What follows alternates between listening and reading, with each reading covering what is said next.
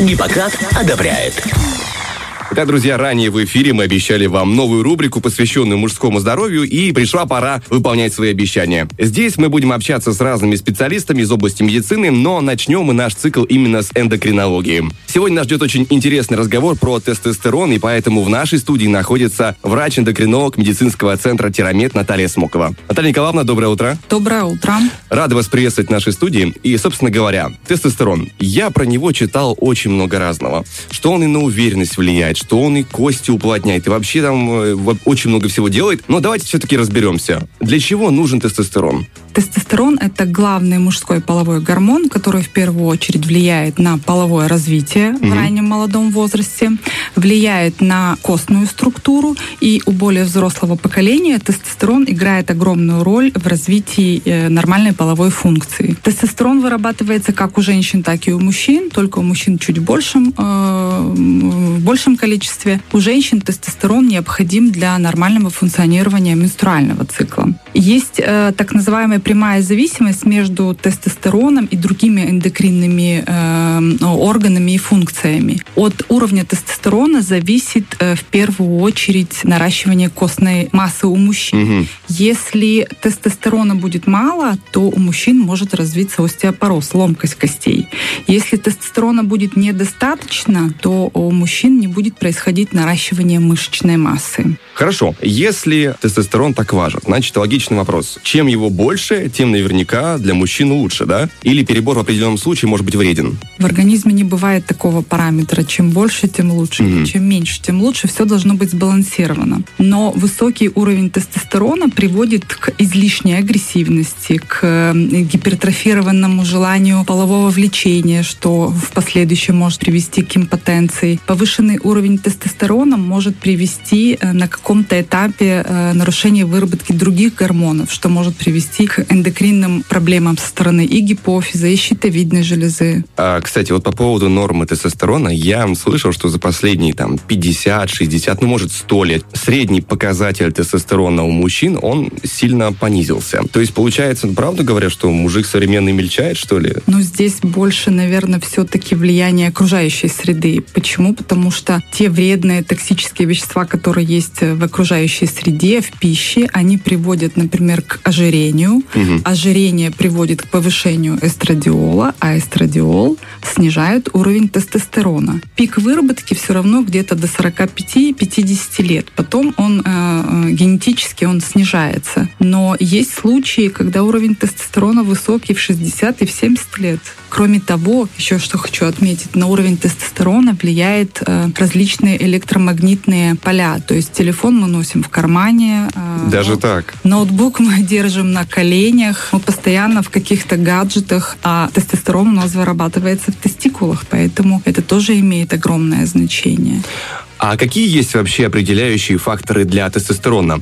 Что на него влияет в целом, раз мы уже начали разговор про это? А, в первую очередь это возраст угу. конечно же. И дальше, в зависимости от того, здоров ли человек или нет, то есть если человек здоров, то здесь только возрастные э, изменения, которые нас всех ожидают в определенном возрасте. Но если есть какая-либо сопутствующая патология, а она всегда провоцирует снижение тестостерона. Плюс наш неправильный образ жизни, то есть э, мы неправильно питаемся, угу. мы мало спим, э, мы мало занимаемся какими-либо кардионагрузками, физическими нагрузками. Хорошо хорошо, раз мы так уже плавно перешли к тому, что нужно делать, как повлиять на тестостерон в домашних условиях? Какие нужны процедуры, виды тренировок, может быть, даже БАДы какие-то можно посоветовать? В первую очередь, это фитнес, это кардионагрузки, которые должны быть ежедневно, угу. как минимум 3-5 раз в неделю. Это обязательно какие-то упражнения на нижнюю половину э, живота, которые э, улучшают кровоток в угу. мужских половых органах. Это отказ от фастфудов, от полуфабрикатов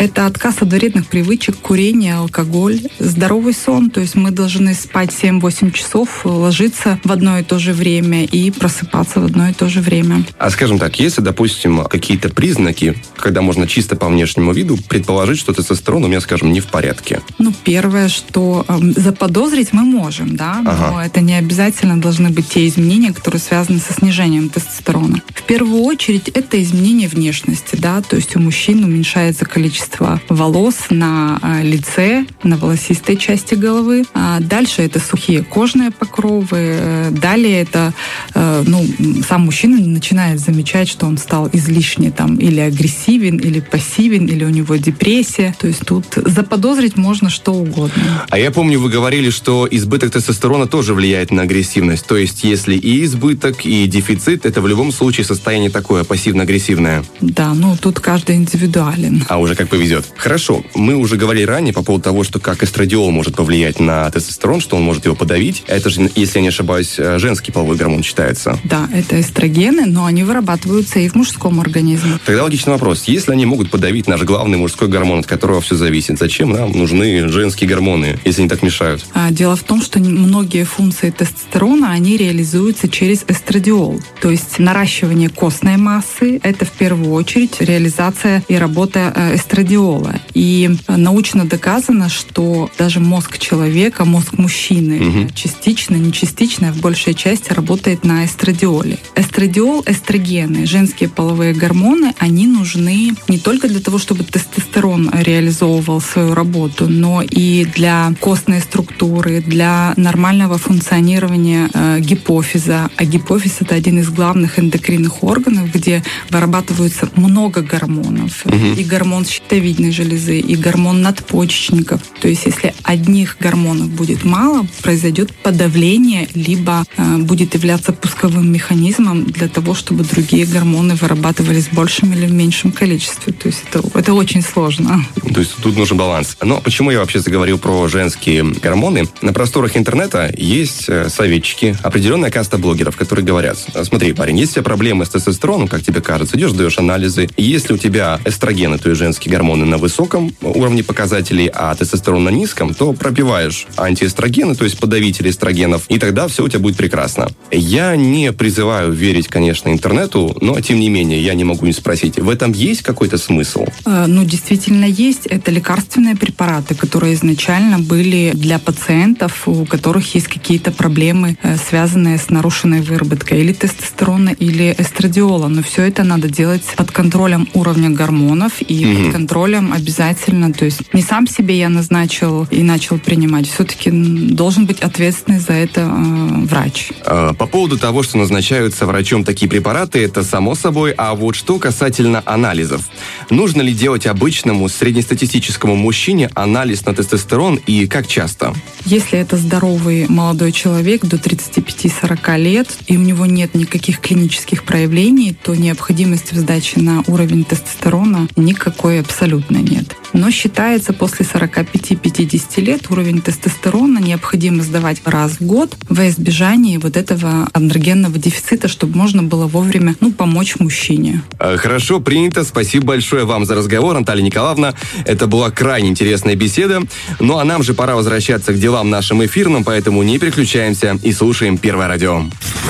Территория мужчин.